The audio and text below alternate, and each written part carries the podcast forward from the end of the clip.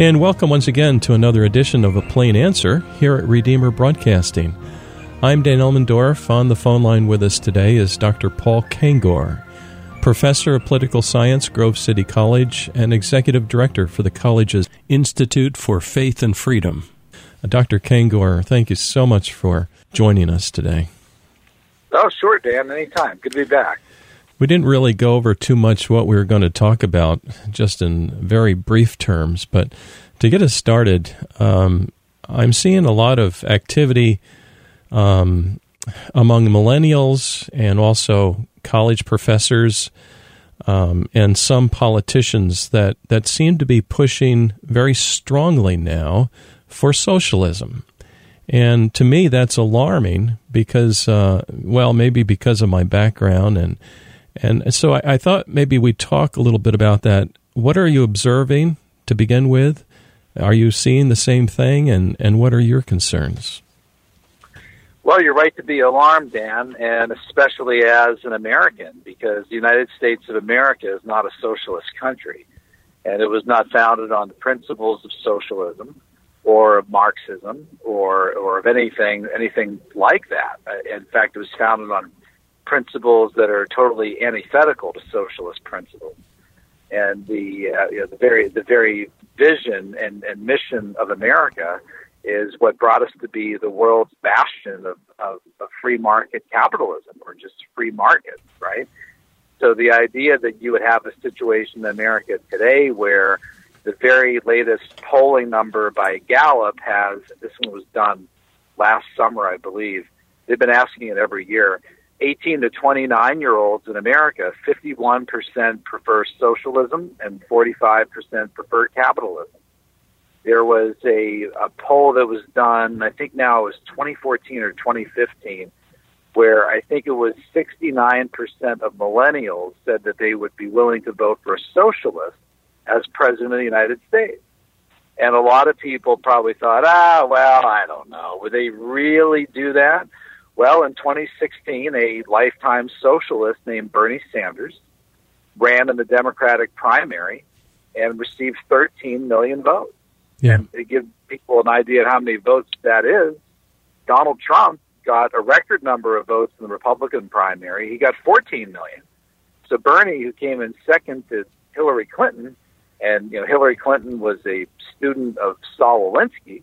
Speaking of socialism, Hillary, I think, got about 17 million, but Bernie got 13 million. So a lot of those millennials who said they'd vote for a socialist for president, well, they did.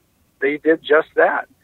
And in the last election, the midterm, 2018, a number of literal, bona fide, you know, literal members of the, the Democratic Socialists of America, the DSA, it, it, it, it prides itself as the self-proclaimed largest socialist organization in the United States. A number of them ran on the Democratic Party ticket for Congress, and a number of them got elected, including the current star of the Democratic Party, Alexandria Ocasio Cortez. She was only 28 years old when they elected her. Um, this woman, Rashida Tlaib, the first Palestinian Muslim woman elected to Congress, and she's the one who recently said, Dan, you know, in regard to Donald Trump, I can't even repeat it in your in, in, on your show because of the language she used. But she said, we're going to impeach thee. Um, and then she used the, you know, think of the worst curse word that you can come up with. That's the one that she used. Yeah. She, she's a member of the Democratic Socialists of America. So they, uh, the, the millennials are not only saying that they're going to vote for him, they are voting for him and a lot of Americans of all ages.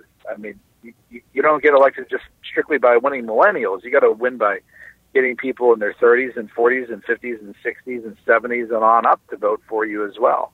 So it's a very it's a very disturbing trend in America right now, and you're right to be alarmed. Yeah, well, it's um, it, it's an uncomfortable feeling. Um, now, let's talk about socialism just a little bit. Uh, I don't know if you have any stories or not to tell us, um, something that would illustrate what socialism is.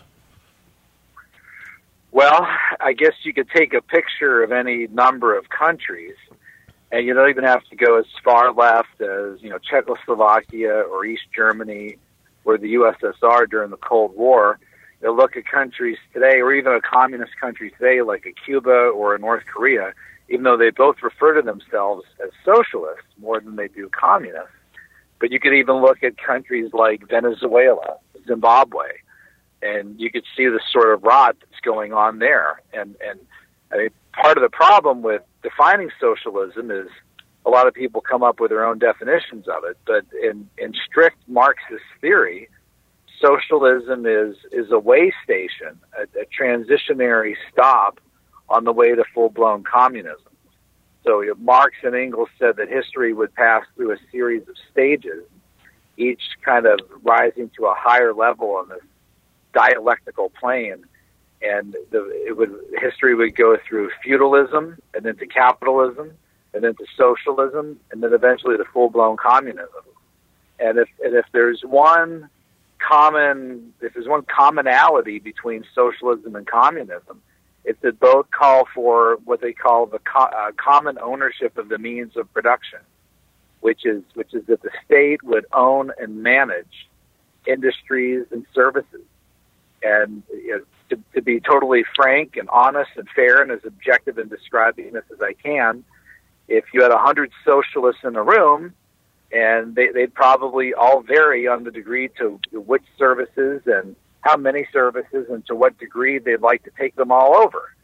But typically, in most socialist countries, the, the government there there is you know collective government ownership of the means of production.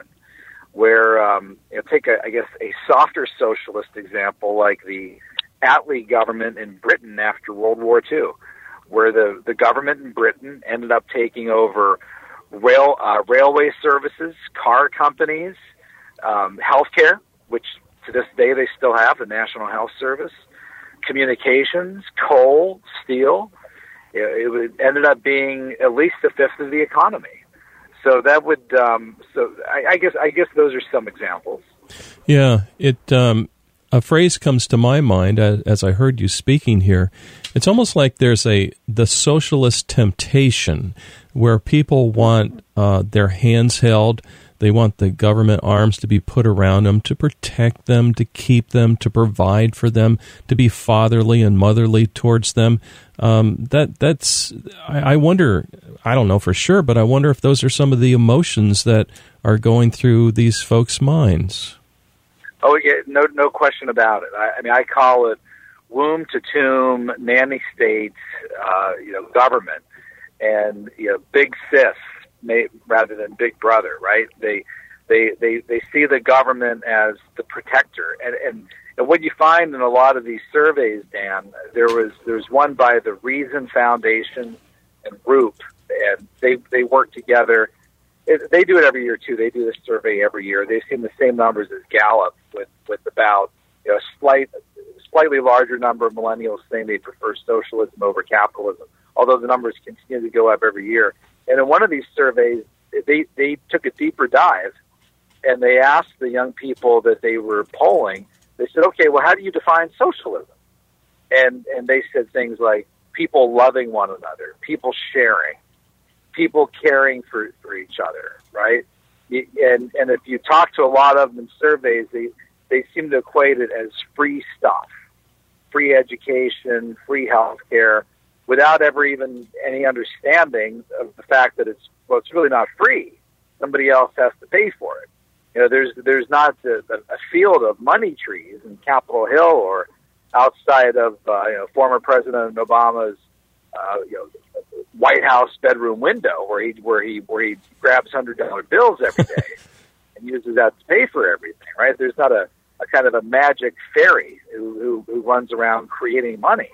I mean, that money has to be taxed. It has to be taken from others, and and and there's only so much of that you can do until you strangle the economy, kill prosperity, you know, kill the goose that laid the golden egg, or as Margaret Thatcher put it, before you know, the problem with socialism is you eventually run out of other people's money, and and, and you know, that that's eventually you run up against the, the hard fact of reality. Yeah.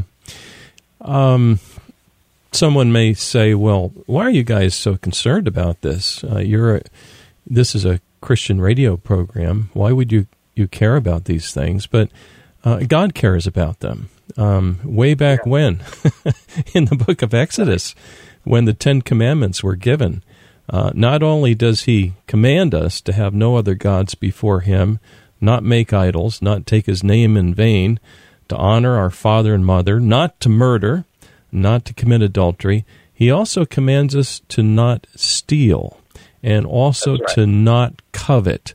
And and these are these are cast in stone, pardon the pun, yeah. uh, commandments of God. And so um, when we're covetous in our hearts, we want something that someone else has. It wasn't that long ago. I can recall someone was running for office and they said, We want to uh, basically redistribute the wealth and give it to others. And that's like the worst thing you can do, it seems, to to a people economically. Yeah, well, that that's exactly right, and and they they really thrive on covetousness, on on envy, and, and which is absolutely not a theological virtue, right? But but they they thrive on class warfare and division, and sowing in people and, and enmity, a hatred that the person who has more than you is because you know they've taken it right? They they don't deserve it, or at the very least, if they earned it, well, then they need to be um, forced to share it. And it, it, what what the scriptures really call for is is voluntary charity. Know, what what Jesus wants is is the benevolence of somebody through their own their own heart being charitable and and and sharing and sharing of their wealth and helping other people. And and you know, to be honest, I think as Christians we need we need to do a better job about that. But Jesus doesn't call for you know, the parable of the Good Samaritan. Look what happens. You know, the Good Samaritan helps the, the wounded traveler on the road to Jericho, and he helps him up. He doesn't he doesn't yell for the authorities. Hey, hey, hey, hey, where's the government? Where's the government to take care of this guy? Hey, come on, everybody, everybody, chip in. I want each of you right now. I'm going to get a policeman and force each of you to give me ten dollars to give to this guy. See you later. I'm on my way out of here. He takes care of him himself. He puts him on his horse, his donkey, whatever it is. He, he takes him to the inn. He says to the to the innkeeper, "This person, I'm going to take care of him. Here's the money, and to make sure that you're honest about it, I'm going to come back in a couple days and I'm going to check on him. I'm going to follow up it. Now, now that that's real charity, and you know, that's the kind of thing that would warm Jesus's heart to to see that. It's no act of benevolence if you just if, if you go to Washington and, and demand that some other uh, you know some some stinking lousy uh, you know no good for nothing evil nefarious corporate business owner right? That that that you you force him by gunpoint to, to give of his wealth. I mean what what's what's so impressive about that? That's no great moral act of free will t- taking place there. But but that but that's what the socialists thrive on, and the communists in particular. And like you said too, we would talk about this on a Christian show. There were no greater atheists in all of history than the communists. They were vicious toward religion, and and and and it's also true of many, if not most, of the socialists as well. Yeah. Now, um, another area where there's um, a contrast here is dealing with land and ownership and boundaries. And um, I know my wife and I own a piece of land uh, here in upstate New York. And it's not that large, but there's a distinct boundary. And so um, we protect the land, and we certainly pay taxes on the land. Yeah. But um, our our country also has boundaries, and it defines what we're responsible for and what we protect, and that sort of thing. Uh, it seems today that there's this increased tendency to say, well, borders don't matter. H- have you observed that? Yeah, and, and let me add too on on the land point. You're really not even completely free to own your own land because because by becoming a landowner, the government then forces you to pay property tax. Right. And those property taxes are usually the primary means state to state of funding the government schools, of funding public schools, and, and, and w- which really has to make you wonder if the government could come in and force me to pay ten thousand, twenty thousand dollars a year in property taxes on my house and my land. Well, what gives them the right to do it when I bought this land? Oh, it's so it, true. It, it's almost, yeah, it, it's it's as if it's being said that it's actually the government's land, right? It's not really your land; it's the government's land. You bought it. You bought it from a private owner, uh, but the government can come in and forcibly take tax money from you for it. So, in a sense, it's really the government's domain, right? Oh yeah, and, and yeah, and and that just that just doesn't make sense at, at all. And then you have you have somebody like me. I pay property taxes where where I live in Grove City, Pennsylvania. I have eight kids, and we homeschool all of them. We don't even use the public schools. so so so all of our money goes to pay for the public schools, and then people want to tell us uh, that that we're selfish that, that, that you know we're not supporting the public schools by not putting our, our children in. Actually, you're going to be really happy because I've just given you a whole bunch of money for the public schools and deducted my eight kids from even being in there, which gives you even more money to spend on the rest of the public school. but but that but that's that's the, how the mind of, of the socialist works. And, and, and, and, and, and with the socialist, the collectivist, you can never give them enough. You can never give them enough of, mm. of your money. Yes. They always covet more and more. And then when you feel that you've been taxed too much and haven't and have done enough, then they tell you that you're greedy. Yes, yes. Is there any cases in history? And today we're talking with Dr. Paul Kengor, professor of uh, political science at Grove City College. Dr. Kengor, are there any examples in history where communism has done very good for the people, where it's really blessed them and made them thrive and prosper and that sort of thing? There's none, and that, and that's the most extraordinary thing about it. I mean, you you would think that you advocates of communism would have at least you know, a dozen cases that they could point to, right? Or a success rate of gee, at least fifty percent, right? I mean, you you think with the way they love it that they'd have a success rate of eighty to ninety percent. Not only could they not give you fifty percent, which would be an F, by the way, as a professor, right? Fifty percent is an F. Uh, if they can't even give you twenty five percent, they can't even give you ten percent. They can't even give you one percent. There, there's not a communist country in all of history that has been prosperous, and a country like China has succeeded only in the degree that it has since the the revolution under Deng Xiaoping in 1978-79, where he promised to never take them again back to the days of Maoist collectivism, and and to the point where China is basically politically communist, not really economically communist. So even even communist countries have figured this out. And look at the look at you know the late great USSR. As soon as it dissolved, Russia and you know the 15 republics that were in the Soviet Union, you know, all of them took the road to a free market rather than rather than totalitarian communism and socialism. Yes, yes. Well, um, I continue to be very concerned over, uh, particularly the millennials and um, their almost mindless embracing of socialism. I'm not sure they really understand what they're embracing. Yeah, it, it is. It is mindless, and it, it's. It's. I'd say it's based on a couple things, Dan. One would be a general cluelessness and genuine ignorance over the over their lack of experience. Right? They're not property owners. Uh, you know, they they haven't owned a house they're 18 years old. They're not probably not even paying taxes yet. They you know, they're just getting into college. And the other part would be just that college.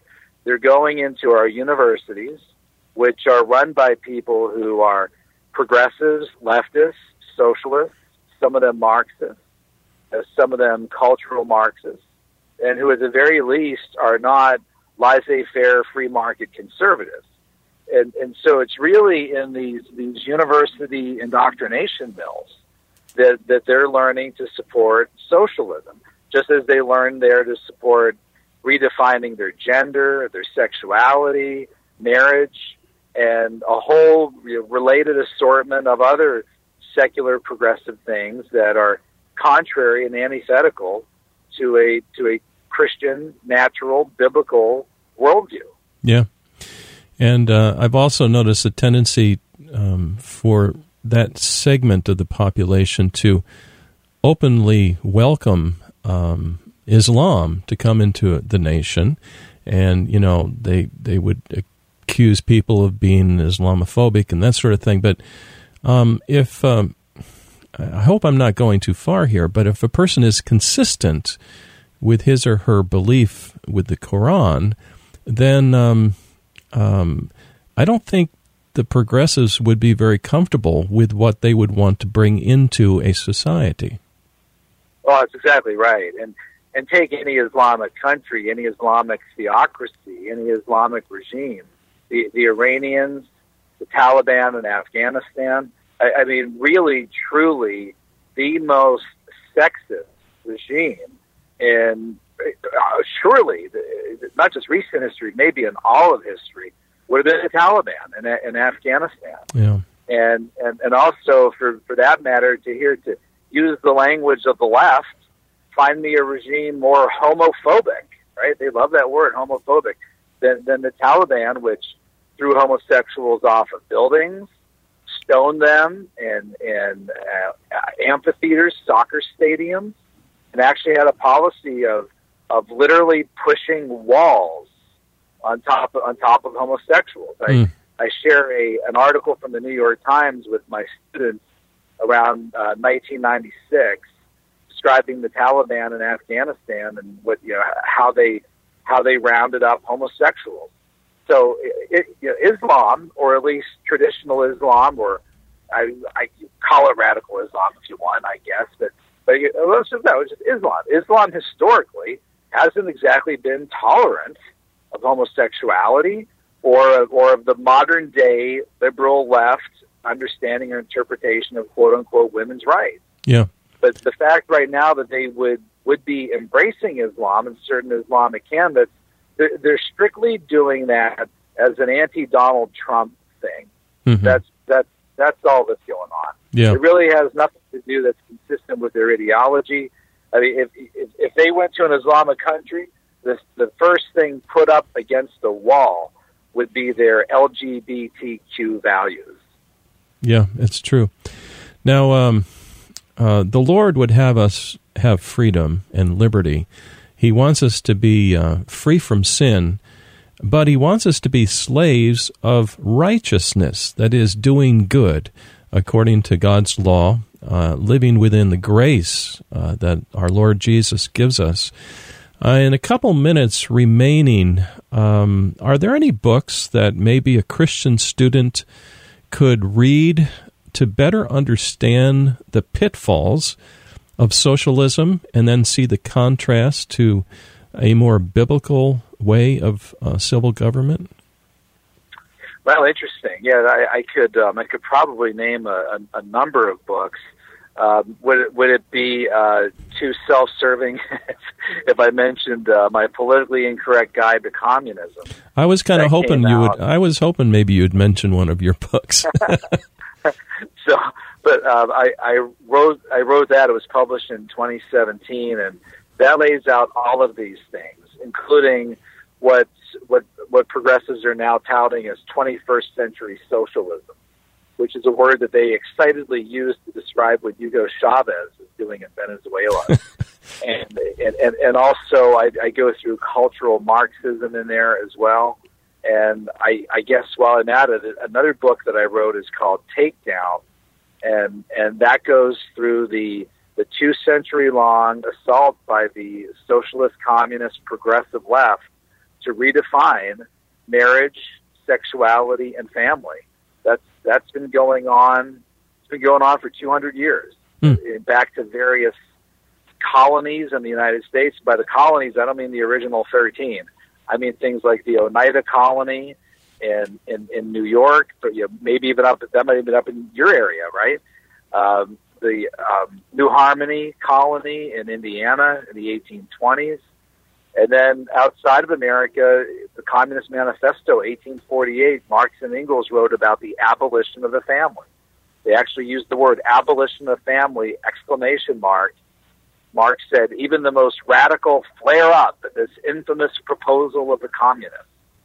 So, so they've been on this crusade, this long march to redefine these things for centuries. And only now, here into the 21st century, in the last couple decades, I would say with the, with the fruits, the, the rancid fruits of our universities, have they convinced the, the wider American public to hop on the bandwagon, hop on the train, and, and redefine human nature. Mm. Oh, my.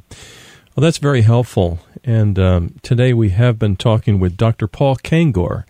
He is professor political science, Grove City College, and also executive director for the college's Institute for Faith and Freedom.